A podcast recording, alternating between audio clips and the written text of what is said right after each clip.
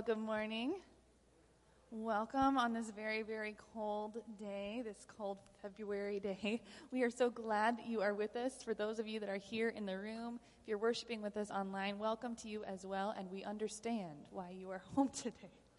My, my phone said it was negative 26 wind chill when I left this morning, so it was just brutal. I am so excited to be in this space and to be able to experience the warmth of the love of our God together this morning.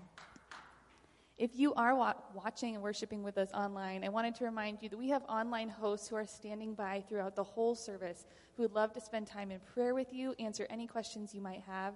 So please click that request prayer button over on the right hand side anytime throughout the service, during the singing, during the sermon, and you can ask questions, you can receive prayer, spend time connecting with another brother or sister in Christ who just wants to, um, to be with you and help you feel connected to this community.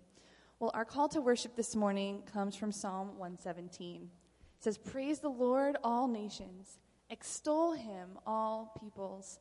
And that word extol is this Hebrew term shabach, which means to praise loudly. So we get this picture in this verse Praise the Lord, all nations, praise loudly, all peoples. This holy roar that is being created by all the people of God joining in worship together. And that's what we get to take part in this morning, joining our voices with believers around the world and the angels around the throne of heaven. We get to join in with that. It goes on, for great is his steadfast love toward us, and the faithfulness of the Lord endures forever. Praise the Lord. Let's stand and worship our great God this morning.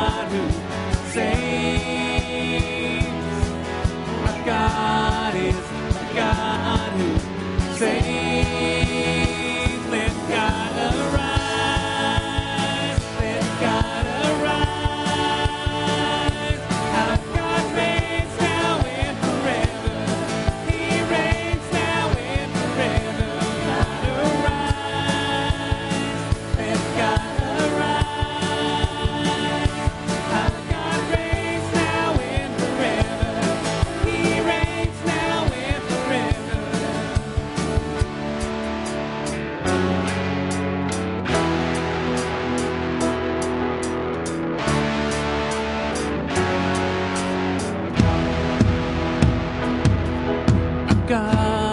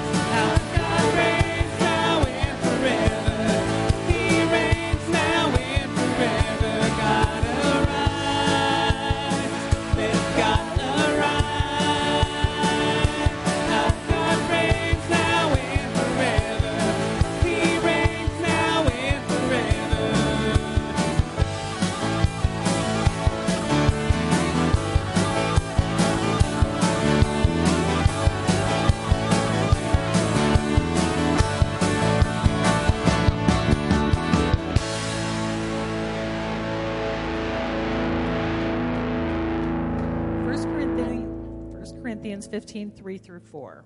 For I delivered to you as a first important what I also received that Christ died for our sins in accordance with the Scriptures, that he was buried, that he was raised on the third day in accordance with the Scriptures.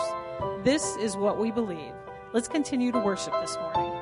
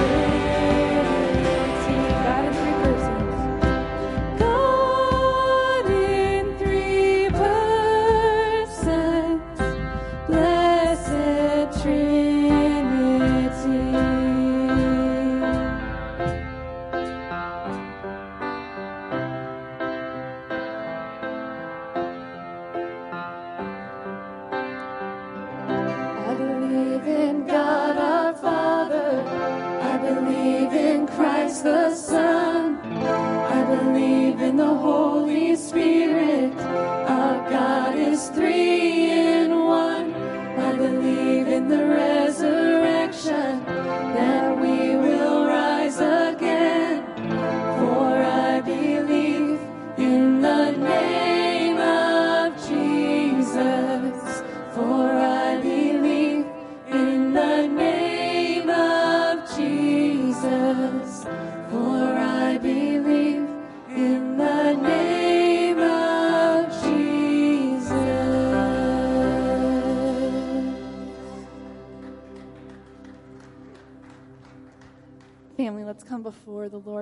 Together this morning. Father God, you are holy, holy, holy. You are merciful and mighty. I think a lot of times we like to err on one side or the other. We emphasize your might and your glory and your splendor and your wonder, or we emphasize your mercy and your love and your care and your nearness. But you don't ask us to choose one part of yourself. You are both holy and completely. Father, thank you for the, the privilege it is to come before you and worship this morning. We recognize that in our own strength and our own abilities, that we could not give a worthy offering to you. Our worship would be incomplete, unclean, impure. But because of Jesus Christ, because of his blood shed on the cross and his resurrection, we bring an offering to you and you see it as holy and good and beautiful. We pray that it is a sweet sound to your ears this morning. I pray for each one, whether in this room or worshiping from home on this Valentine's Day, for those who are feeling surrounded by the love of their family and their friends, or for those who are feeling extremely cut off and lonely. Holy Spirit, will you come near? Will you bring comfort? Will you bring confidence? Will you bring courage and conviction where it is needed? Holy Spirit, we need you. We rely on you. We depend on you to open our eyes to see and our ears to hear and our hearts to receive what you have for us and your good and perfect and holy word this morning. All of this is for you. We pray this in the matchless name of your Son, Jesus Christ. Amen. And you may be seated.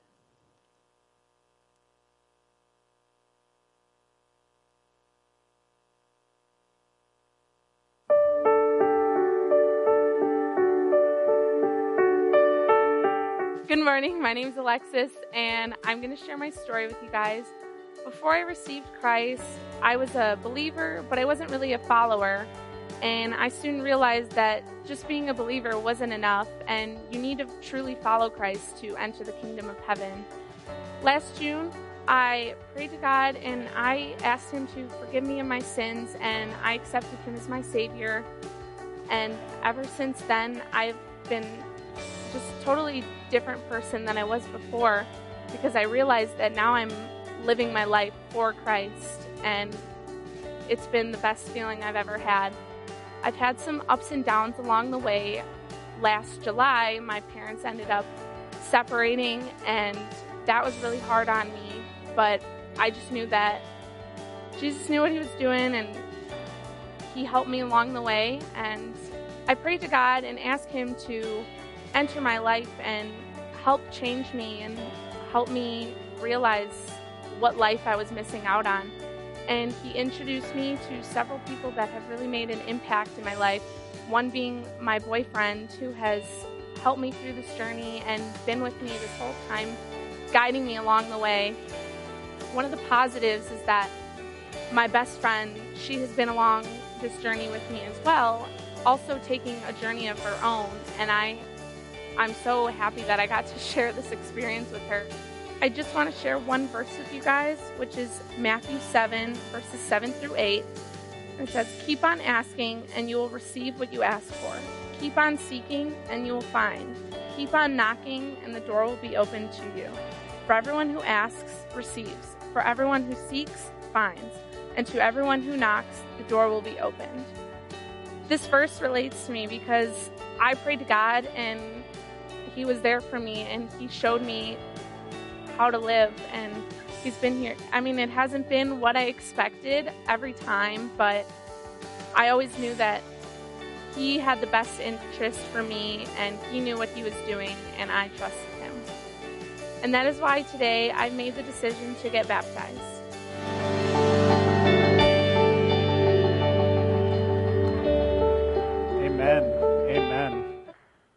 I just want to tell you all um, last week, Alexis filled out a connection card here and said, I want to get baptized. Um, and it was one of the most pleasant phone conversations I've had with someone where I just, okay, so tell me about, and just, she just marched right through the gospel. Um, and so it was such an encouraging thing and seeing just the way in the midst of, in the midst of 2020, giving her life to the Lord and, and just wanting to grow in her faith all year, it's just such an encouragement. And so, Alexis, are you ready? Yes. No. Alexis, do you believe that Jesus Christ is your Lord and Savior? Yes. Do you believe he died on the cross for your sins? Yes. And he rose again? Yes. And he's fully God and fully man? Yes. Right, And you want to make him Savior, Lord and Savior of your life? Yes. All right. Well, are you ready? Yes. And I baptize you in the name of the Father, Son, and Holy Spirit. So.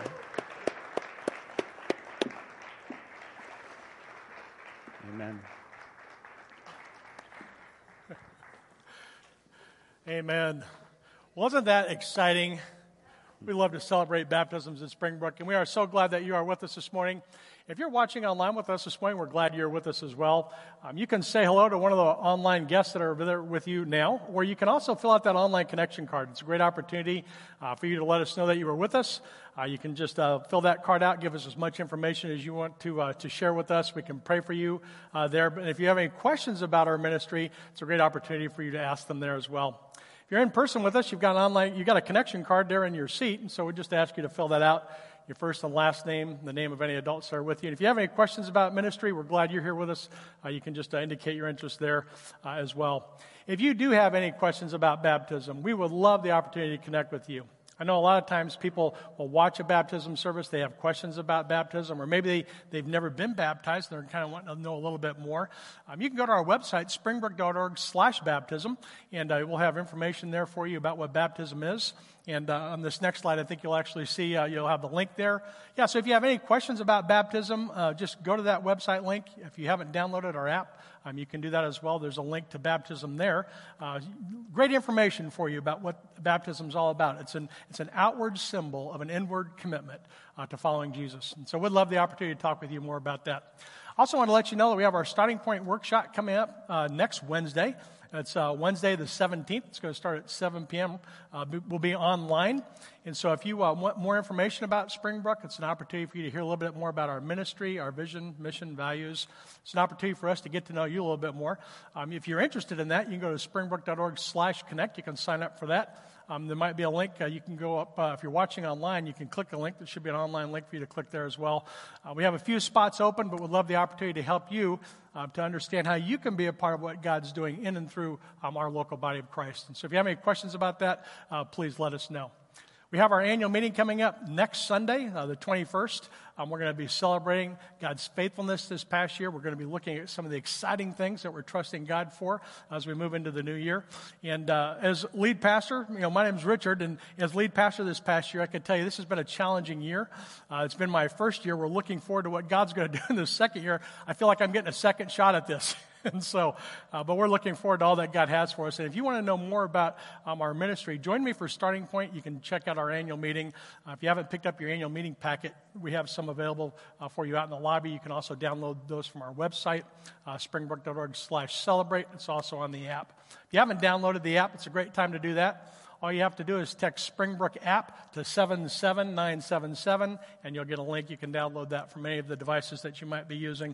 It's a great opportunity for you to stay connected uh, to what God's doing in and through our ministry. We're glad you're with us this morning. We have a special treat in store for you. Um, today, Pastor Joseph is going to be uh, bringing uh, the teaching to us this morning. I'm really looking forward to uh, the message this morning, Joseph. Uh, Joseph has been here for uh, about two and a half years. He came on to help us with our facilities and then moved into pastoral care. And then this year, as a part of our budget, we were able to expand uh, his role and responsibilities into pastoral care ministry. And so you are now officially full time with us at Springbrook. And I tell you, it has been such a joy for me to get to be able to serve with you. Your love for God, your passion for his people, and the local body of Christ has been an encouragement to me and I know to our church family. And uh, we're looking forward to our message this morning. And happy birthday. It was yesterday, right? so happy birthday, my friend. I'm glad to be here. And we have such a great team that I work with the pastors, the staff members. Uh, they're a team of people, but you don't really see overlapping. Everybody's got individual different gifts. Everybody brings a piece of the puzzle and makes it work. And it's all a blessing of the Lord. I'm just so, so excited to be here. This morning we're going to be in John chapter 14, and we're going to be reading in just a moment verses uh, 15 through 24. And uh, actually didn't plan this, but it's kind of special. Um, yesterday was my birthday. Today is my mother's birthday. And my mom went to be with the Lord three years ago. It's probably the hardest funeral that I ever spoke at.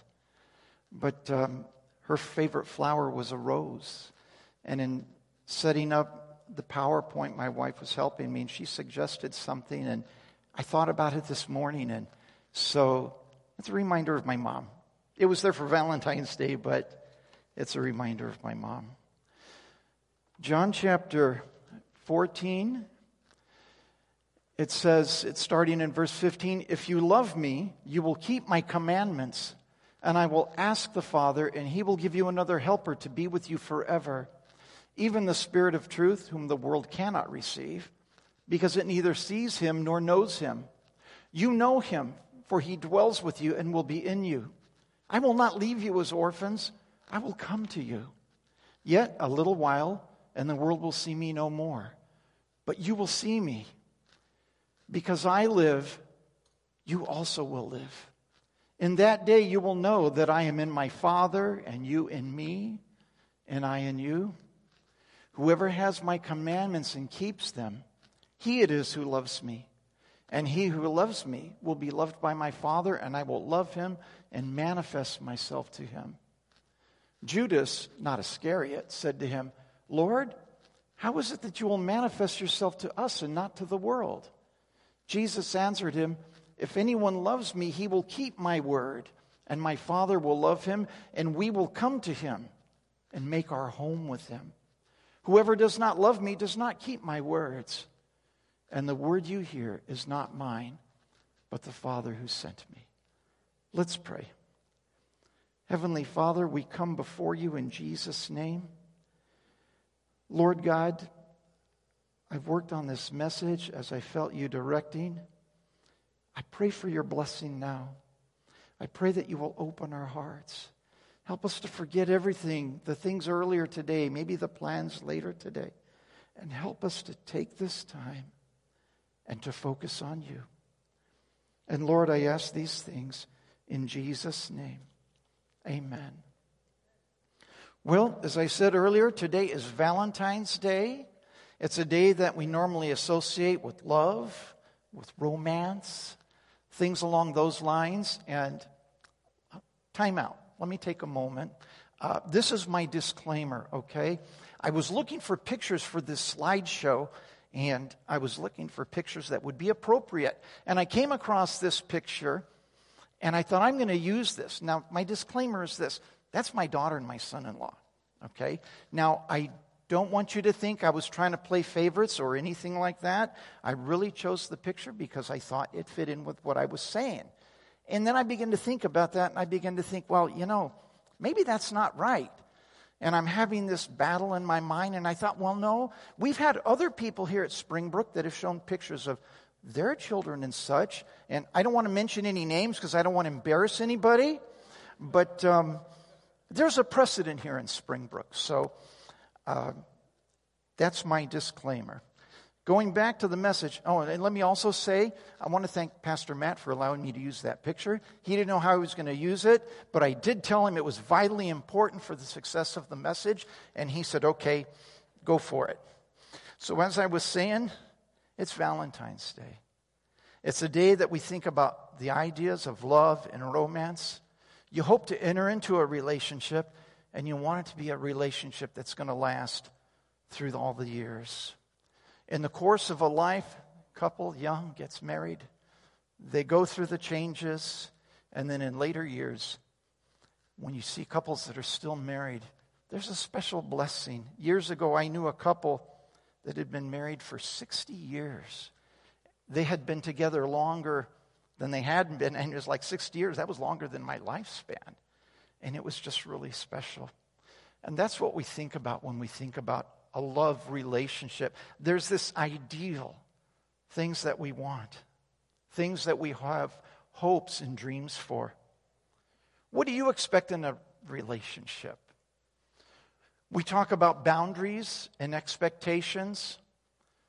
You get married, you stand before the man of God, and he says things like, Will you love and honor and cherish? And then toward the end of it, he says, keeping yourself from all others as long as you both shall live. You get married, that's a commitment. That's part of the boundaries and the expectations. Now, that doesn't mean that you're there. You've got a lot of hard work ahead of you. But if you put in the time, you put in that hard work, it's going to be a blessing for you and your loved one. Sadly, not all relationships work that way, and not all relations will last. Oftentimes we start out good, but think about this. Ladies, would you love to be married to a guy that treats you with a total lack of respect or lack of concern? Maybe somebody that cheats on you? Is that the dream that you have? Guys, how would you feel being married to a woman that treats you with a lack of respect? And maybe a time or two she's cheated on you. Of course not. Nobody wants that. Relationships must be guarded and respected, they must be nourished and protected. I heard a story once, an old man told me this story, and he thought it was the funniest thing ever. His wife said, she looked really sad, and he says, What's wrong? And she says, You never tell me that you love me. He says, I told you when we got married back in 1945, and I haven't changed my mind. Well, that's funny. But if you haven't, amen, ouch. If you haven't told your husband, your wife, that you love them a lot more recent than that, then you got some problems. Sometimes it's just that we're so busy. We start out with stars in our eyes and hopes and dreams. And then there's the drudge of daily life, the grind. You get up, you go to work, you pay the bills. Sometimes we get so busy that we forget that we're in love with that special one. And you know what? It's the same as our walk with the Lord. It's the same with our relationship with the Lord. We come to know Jesus, and I can remember those days and how excited I was and then you grow in the Lord, and time goes by, and then it becomes old hat, and you forget. I love the Lord. It becomes routine. In this passage that we're looking at, Jesus explains the kind of relationship that is possible for us as believers and what it takes to get there. Are you interested? Would you like to know what he's talking about? Most of the time, as believers, we live below the standards that our Father has for us. We live as if we're orphans. We live as if Jesus came down, He's God, He gave us a list of things to do, He left, and we got this grocery list, and someday we'll see Him in heaven. But that's not what the Bible says that the Lord has for us. In the New Testament, the Father loves us like a parent loves his children. The Son loves the church like that bridegroom loves his bride. As a matter of fact, the Bible uses that picture, beautiful bride, the bridegroom, to describe the Lord's relationship with us. And then you got the Holy Spirit. Well, it doesn't really give you a lot of information about how the Holy Spirit loves us. He's the guy that's in the background and he's not trying to draw attention to himself. He's always pointing to Jesus. But you know what? The Holy Spirit, He just loves us, loves to be with us. Sometimes when people are singing or worshiping or they're praying and they say, Wow, I really felt the presence of the Lord so strong. That's the Holy Spirit. So, how do you type or how do you develop this type of relationship with the Lord? I remember as a young person, I'd feel the glory of the Lord, and I think, what was I doing? I was praying. I'm going to pray because I want to feel that glory, and there's nothing there. Well, I was reading my Bible, so I'm going to read my Bible, and there's nothing there. I was at church. We sang this song. It was that. And I sang the song, and it wasn't there. And I, wow, I don't know. A few weeks later, there it is again. What was I doing? And I'm trying to duplicate the actions that I had because I wanted to duplicate that feeling of the presence of God? How do you develop a love relationship with the Lord? The key is this first and foremost, you have to want it. Now, people say, well, of course I want it. You look at couples that have been married for years and it's kind of gotten routine and they rub each other wrong and whatever. And you ask them, would you like to have this? Oh, yeah, of course I would. But it's more than just, yeah, I want it. It's got to be a priority. Years ago, working in the jewelry business in California, I worked with a girl that was a beautiful Christian girl. She loved the Lord and she was dating a guy and after a time, she decided, I want to marry this guy. He seemed to be very content, very happy with where their relationship was. So she went to him and asked him, Would you marry me? And he thought about it and he says, Okay, but here are the conditions. And he laid them out. One or two nights a week, I get to go out with my buddies. This is non negotiable. You want to be with me? These are the rules. No complaining or anything. At least once a month, I get to take off for the weekend to the desert, go four wheeling, doing whatever with my buddies. These are the rules. This is non negotiable. I've seen guys that are like that. I used to try and tell her, Gina, he doesn't love you. He likes you. You're convenient. He likes having you there. But there are things that are more important. There were times that he treated her like dirt. And I used to grieve. And I talked with her about it. And she says, Well, my girlfriend's husband, he beats her. This guy doesn't beat me, so I guess it's not that bad. But that's not what God intended when He created the relationship between man and woman. He doesn't beat me, so it's not that bad. He had more of that planned, more than that in mind. And it's the same with it's the same with our Lord. The Lord doesn't want to be treated like dirt by us. He doesn't want to be treated second best. He doesn't want to be number one. He wants to be the only one. Now, it doesn't mean I don't love my wife or I don't love my kids, but my love for the Lord should be such that nothing even comes close. He won't be treated as an afterthought. So, what must we do? According to this passage, if you want a relationship with the Lord, you must live like you do. You must live a life that makes him feel like he's welcome. He must be important. He must be a priority. In verse 15, he says, If you love me, you will keep my commandments. Keep, like you mean put them in a box or nail them on the wall? No, no, no, no.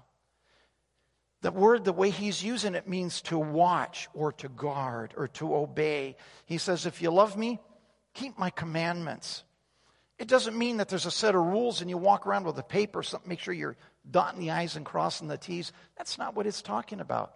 About the best illustration that I could think of would be if you thought about somebody that's on a restricted diet. Maybe they're a diabetic, or maybe they're trying to lose weight. Sometimes uh, people that I know, sometimes will be a lady that's on a diet, and I'll say, Hey, I got an extra donut. Would you like one? And I'm just trying to give her a hard time. She'll go, No, no, no, no, I'm on a diet. okay. I've had friends, I'll say, hey, we're having this. Would you like some? I say, no, no, I can't eat that. I'm a diabetic. They're not fanatical about it. They live their life, they enjoy life, but they just watch what they eat. They're careful about it. When I was young, I used to eat whatever I wanted. Uh, when I got older, you can't do that. So I'm careful. I watch what I eat. That's what he's talking about. It's the same way with the Lord. He says, If you love me, keep my commandments. Watch, guard, obey. Watch those things. Be careful what you do. Be careful where you go. Be careful what you see. Be careful what you listen to because you love the Lord. Have you ever noticed that in life we get busy doing so many things and yet we always have time for the things that are important. Now, there are going to be times when it was such a grueling day, you didn't have time to spend in the Word. But if that's a regular thing, Something's wrong there.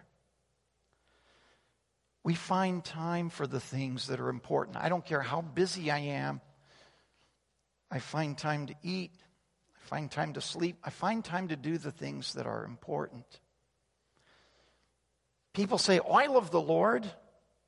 The evidence of that comes in what I do. It's not that I'm trying to follow the rules. God forbid that if I were to say, Oh, I'd love to cheat with this woman, but oh, I'm married, I can't. My wife doesn't want that. She wants to be the number one woman in my life. There is no room for anybody else. My wife and I have talked, and I've known guys that their wife died, and three months later they were married, and that's okay. I decided for me, if something ever happened to my wife, I'm never going to remarry. I'm never going to find anybody like her. I'm never going to be able to replace her. And so my thought is, why even try? I'm grateful for what we have. And because I'm grateful, I watch what I do. Sometimes somebody flirts with you. I don't. I try to be careful. It's a byproduct of the love that I have for my wife. It's the same with the commandments of God. I try to obey those commands, not because I'm under a bunch of rules. It's a byproduct of the love that I have for Him. In verse 21, he says, Whoever has my commandments and keeps them, he is the one that loves me. That is, when I obey, it's evidence of that love. Now, in the book of James, James said to be doers of the word, not hearers only. What he meant was just because you hear the word, that's not it. That's not enough. That's like if you were starving and uh, maybe you're a homeless person and you haven't eaten in a day or two, and there's a restaurant, somebody's giving you some money, and you go to the restaurant, you walk in and you, ah, that food smells so good, and then you leave. That doesn't do you any good. You've got to apply it, you've got to eat that food. And James says, you hear the word of God, that's not enough. That's like smelling the food and then leaving. It's only of value as it's applied to our lives. When we hear the word and we think, I'm good, James says, you're actually deceiving yourself. You're fooling yourself because it's not doing you any good. He says, you've got to be a doer of the word. Back in the time of Jesus, some of the people that he struggled with the most were the religious leaders, and there was a class of people that were known as the scribes. Some of those people had actually memorized the books of the law Genesis, Exodus, Leviticus, Numbers, Deuteronomy. More than one. There are testimonies in history about these guys that had memorized the first five books of the Bible. That's pretty heavy duty. And yet they were lost. Jesus told them, You search the scriptures because you think they're going to give you life, but they point to me. They knew it all up here. Jesus told, the, uh, told his followers, he said, the Pharisees, they sit in Moses' seat. Do what they say, but don't do what they do. They had it all here. The teaching was great, but it didn't go any deeper than that. As far as the heart, there was nothing there. Jesus says, Whoever has my commandments and keeps them, he it is who loves me. So it's an evidence of our love, it's a byproduct. What happens if you don't keep his word? He says in verse 24, Whoever does not love me does not keep my words. What's he saying there? John in the book of First John puts it like this. He says, If we say that we have fellowship with him and walk in darkness, we lie and do not practice the truth. What is fellowship? That close relationship. Oh, I love Jesus. It's like a guy that, God forbid, that's like some animal that slaps around his wife. And then he sees her and he goes, Oh, we love each other. We got a great relationship. She looks at him and she says, Yeah, tell me about this great relationship. He's lying. And oftentimes when we go, Oh, I love the Lord, we have a close walk and it's not real. God knows it's not real, and more often than not, the people around you know it's not real. Who are you lying to? Lying to me. I'm lying to myself. I'm good. Things are great. The Lord loves me. I walk in the Spirit. And it says, You're lying because it's not true. So, what is he saying? If you want to have a relationship with the Lord, you must live like you do. Now, he's not talking about salvation here. We come to know Jesus, recognizing that we're sinners, recognizing that he died in our place to pay the price. We accept the offer of forgiveness. The Holy Spirit comes inside to live. He's talking about more than that. That's a start. It doesn't end there. Many times we think, that's it. Gave my heart to Jesus. I can do whatever I want, live my life. One day I'll go to heaven to be with them. Let me let you in on a secret. Eternity does not start when you die. Eternity starts the day you give your life to Jesus. I was born in this world. I was born in this culture. I had values. There were things that I liked, there were things that I didn't like. The more I draw closer to the Lord, the more I learn about the culture of heaven, the more He changes me. The scripture talks about in Romans don't be conformed to this world, but be transformed by the renewing of your mind.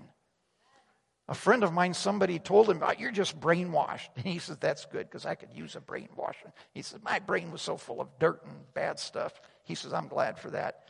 You know, you can take somebody from Huntley, Illinois, born and raised here in this culture.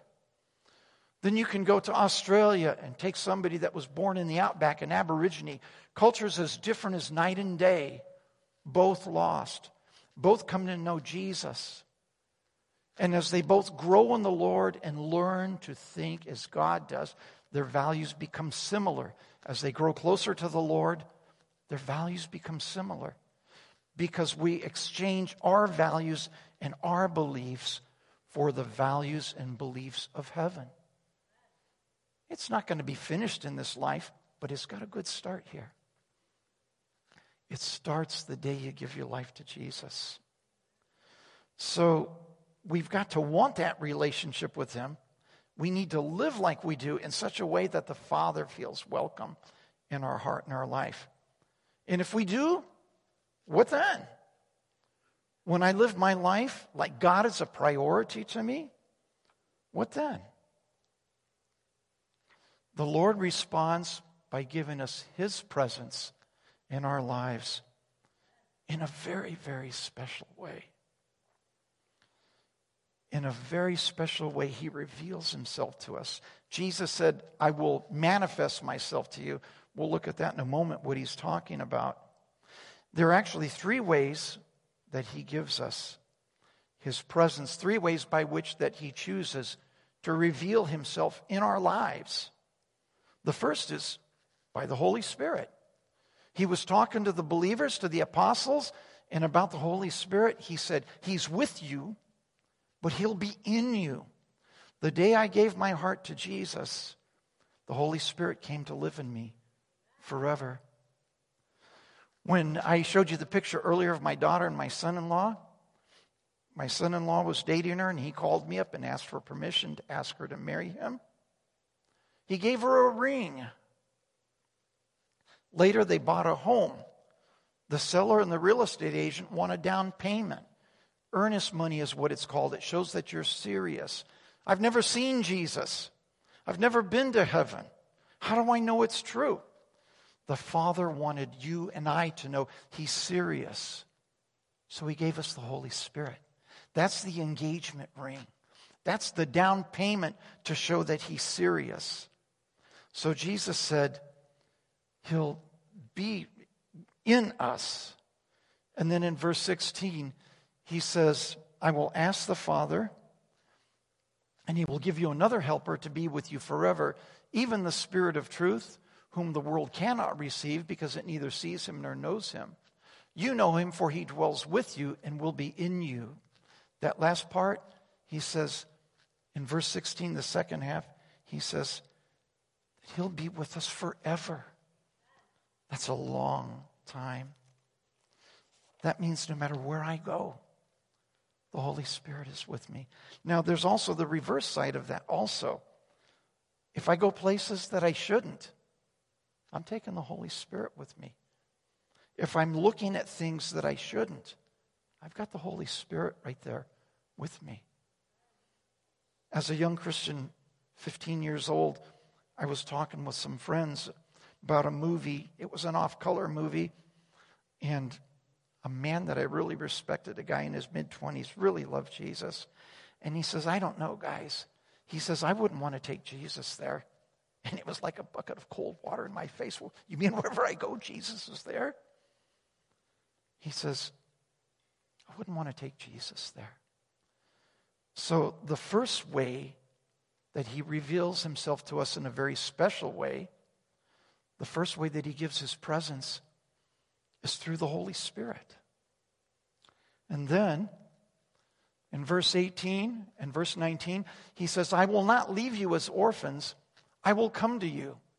Yet a little while, and the world will see me no more. But you will see me because I live. You will live also. He says, I'm not going to leave you like an orphan. Another way that that could be translated is like if he's saying, I'm not going to send you away as orphans. Now, if you think about it, up to this point, for a little over three years, he's got the apostles. With them, he's got the disciples. He's been right there. You can walk up and tap him on the shoulder. Hey, Jesus, I got a question.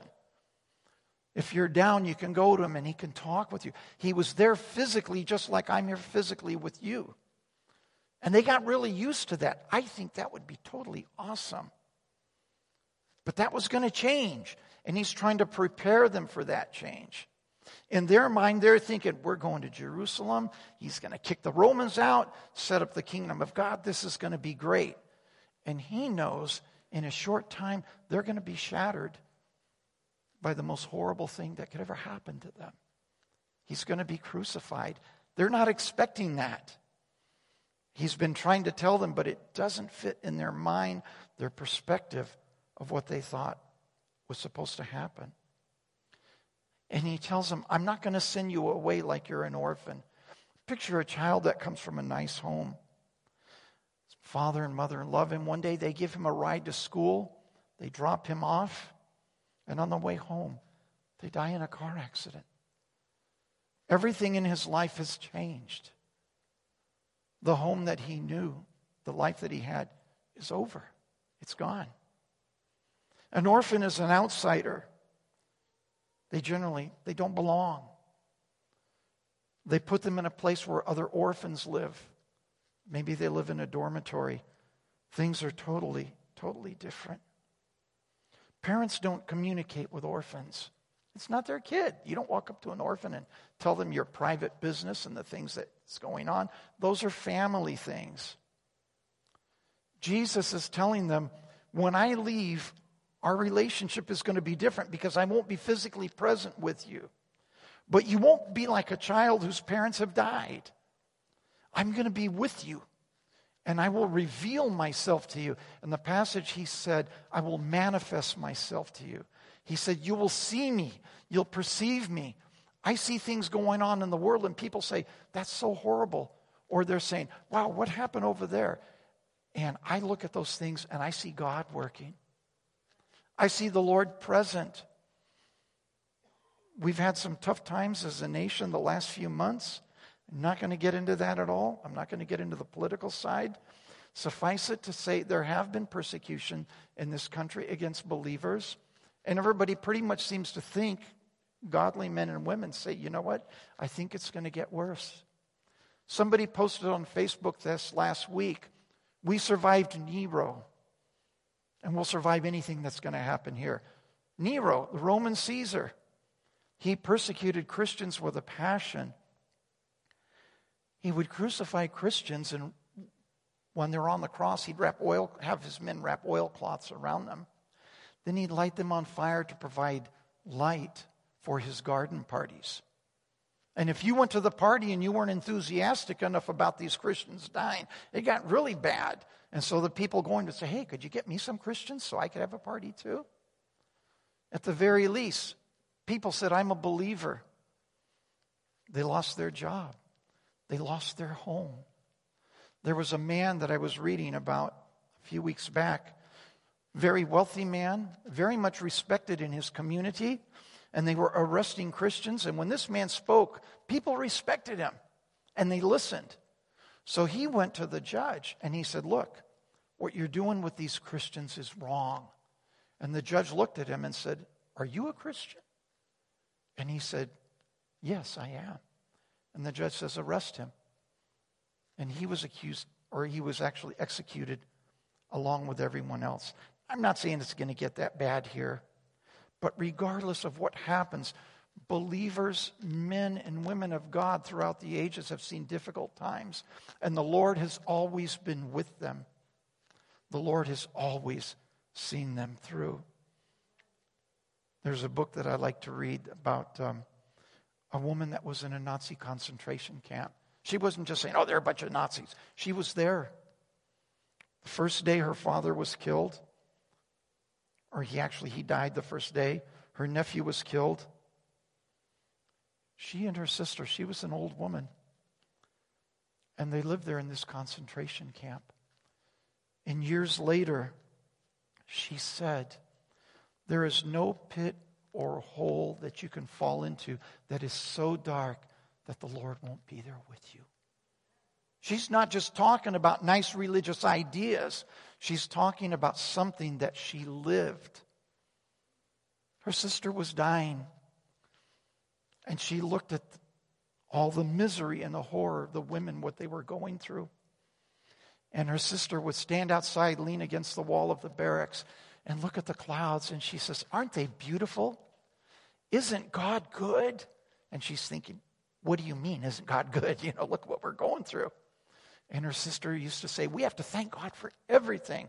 And they had horrible lice in the barracks. And she goes, Even the lice. And she's scratching. And she says, Yes, even the lice. She found out you weren't allowed to have Bible studies, but they had Bible studies in the barracks because the guards didn't want to go in there. Her sister was delirious. She was dying. And her sister told her, The Lord has told me by January we're going to be free. She thought it was just delirium. January came. Her sister was dead. And one day the guards came into the barracks. They grabbed her. They unceremoniously escorted her to the gate. They opened the gate and they threw her out. And they locked the gate. 20,000 women died in that place. Only one was ever released. That was her. She found out years later it was a clerical error. She was supposed to die, but God had other plans. So when this lady, actually, I was blessed. Years later, she went to our church. She used to attend the church that I went to as a teenager. And when she said, There is no hole, there is no darkness that is so dark that the Lord isn't there with you, that He won't bring you out, she spoke from experience. So we see He promises the Holy Spirit will be in us. And then He promises that Jesus will be with us. Jesus said, I'm not going to leave you as orphans. I'm going to come to you in a special way. They won't see me, but you'll be aware of me. I'll reveal myself to you, I'll manifest myself to you. And then he says something really special. One of my favorite verses in the whole Bible, verse 23. Jesus answered him. Now, this is where that other Judas, he said, Lord, how are you going to reveal yourself to us and not to everybody else? Jesus answered him, If anyone loves me, he will keep my word and my Father will love him, and we will come to him and make our home with him. Talk about a happy home. He isn't talking about salvation here, it's talking about a relationship after salvation. He says, If anyone loves me and keeps my word, my Father will love him, and we're going to come to make our home with him. What does that mean? That means whether you live in the richest, most expensive mansion ever, or you're homeless, you're on the street, Jesus and the Father will live with you. He promises to live with me in a special way. I'm blessed. The Lord has given us a beautiful home. I know what it's like to be homeless. I've been homeless. And yet Jesus promised never to leave me. I would like to stand here and tell you, oh, I gave my heart to Christ when I was 15 and I was so good since then. But that wouldn't be true. I'd like to say I was always faithful. That wouldn't be true. But I can tell you with a certainty God is faithful. And He promised never to leave me. And He didn't. Some people say, well, you can leave Him, so if the Lord's staying here, I've had it and I leave. See, you left Him. But it isn't like that. It's like you say, I've had it, and I leave, and you walk off and you stop, and there he is. What are you doing here? And he says, I promised I'd never leave you. He says, If anyone loves me, he will keep my word, and my Father will love him, and we will come to him and make our home with him in a special way. So, what have we seen? We've seen the kind of relationship that is possible. We've seen that we must order our lives that shows that we want his presence in our lives. And then we've seen if we do those things, we will experience the presence of God in our lives in a very real and very special way. It's not just make believe, it's not something you psych yourself up for, it's real. Men and women since the beginning of time have told testimonies about what it was like. And then in verse 23, he says, Wherever you go, Jesus and the Father will be with you. Wherever you live, they'll be there with you. He promises that. When you look at these awesome promises, you think, what could stop us? But it boils down to this What's important to you? What do you want? I used to feel, I, I, I want to hear the Lord so much. Never talks to me. Surprisingly enough, the Lord showed me something. I get up, eat breakfast, run to work. I'm focused on the job. I'm talking to the people there. I'm doing what I'm supposed to. Time to get off. I jump in the car. I turn on the radio, catching up on the news, listening to a Christian program, uh, listening to music. I get home. Hi, honey. How you doing? How was your day? We talk about the day. The TV goes on. And then after a bit, time to go to bed. Gee, I wanted to spend time in the Word today, but or tonight before I went to bed, but it's so late. I got to get up early tomorrow. Light goes off, alarm is set, and I go to sleep.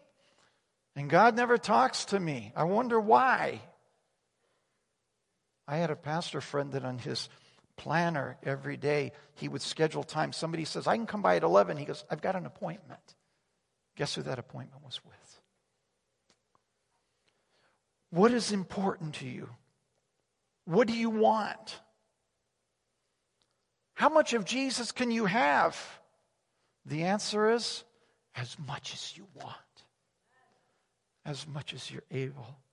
What can stop us? I don't have to look at you. All I have to do is look at me. What can stop me?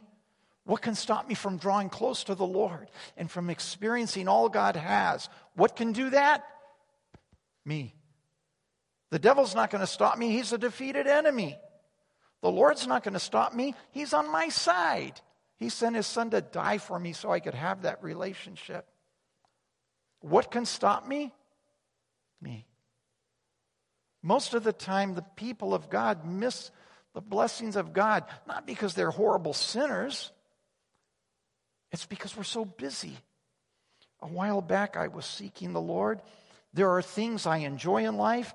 I love to read. I read the scriptures, I read stuff about it, but I love on a variety of other subjects. I love to read. I have hobbies that I enjoy, things that are important to me. And in seeking the Lord, the Spirit spoke to me and said, If you want more, it's like it's like a box that only has so much room. Your box is full.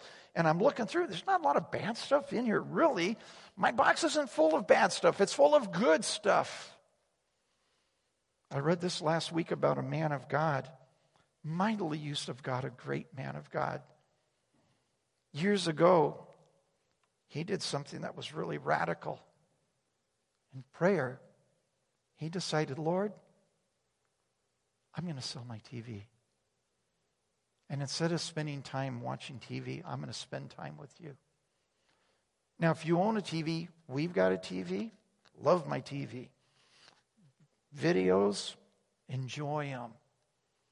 Doesn't mean if you have a TV you don't love the Lord. And that man wasn't saying that. But in his heart, he wanted the Lord to be number one. The thing the Lord always seems to be telling my wife and I we spend too much time watching TV. We watch, if there's a TV series we like, we buy it. We're just going to watch one tonight, and that's it. And it's over. Let's watch another one. And it's over and said, you know what? It's only nine o'clock. We don't have to be in bed till 10 o'clock. Let's watch another one. And then we get in bed and say, gee, we wanted to spend time in the Word. But it's too late. We got to get up early. Do better tomorrow. What could stop me from that? that walk with the Lord? How come most of God's children live like they're in poverty? Because of me. Jesus, before he was crucified, he's on the Mount of Olives overlooking Jerusalem.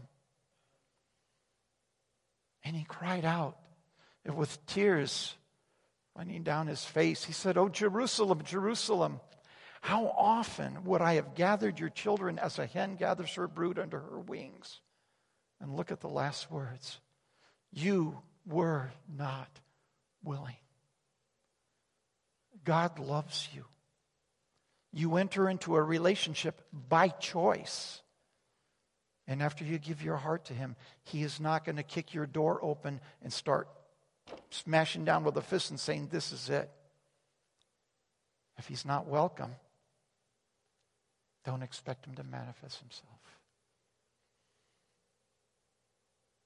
The question that I have to ask me, I'm not asking you, I ask me, what do I want? I always have time for the things that are important. What's important to me? Do you experience the presence of the Lord? If not, maybe you should ask, why? After all he has done to make it possible. Let's pray. Heavenly Father, Lord, this message is for me just as much as anybody here. And if anything, I'm more guilty because I've experienced your presence so much. And yet, how often do I put you on a back burner to do what I enjoy or what I want? Teach us to love you, Lord. As I look in my heart and in my life, there's a desire, but oftentimes I don't do what I want to do spiritually, what is right. Oftentimes I, I make other decisions. Lord, teach us to love you in a way that would be pleasing to you. Lord, we want you to be welcome in our hearts and in our lives. Teach us, Lord, in Jesus' name. Amen. And now may the Lord bless you and keep you. May the Lord make his face to shine upon you and be gracious unto you. Happy Valentine's Day.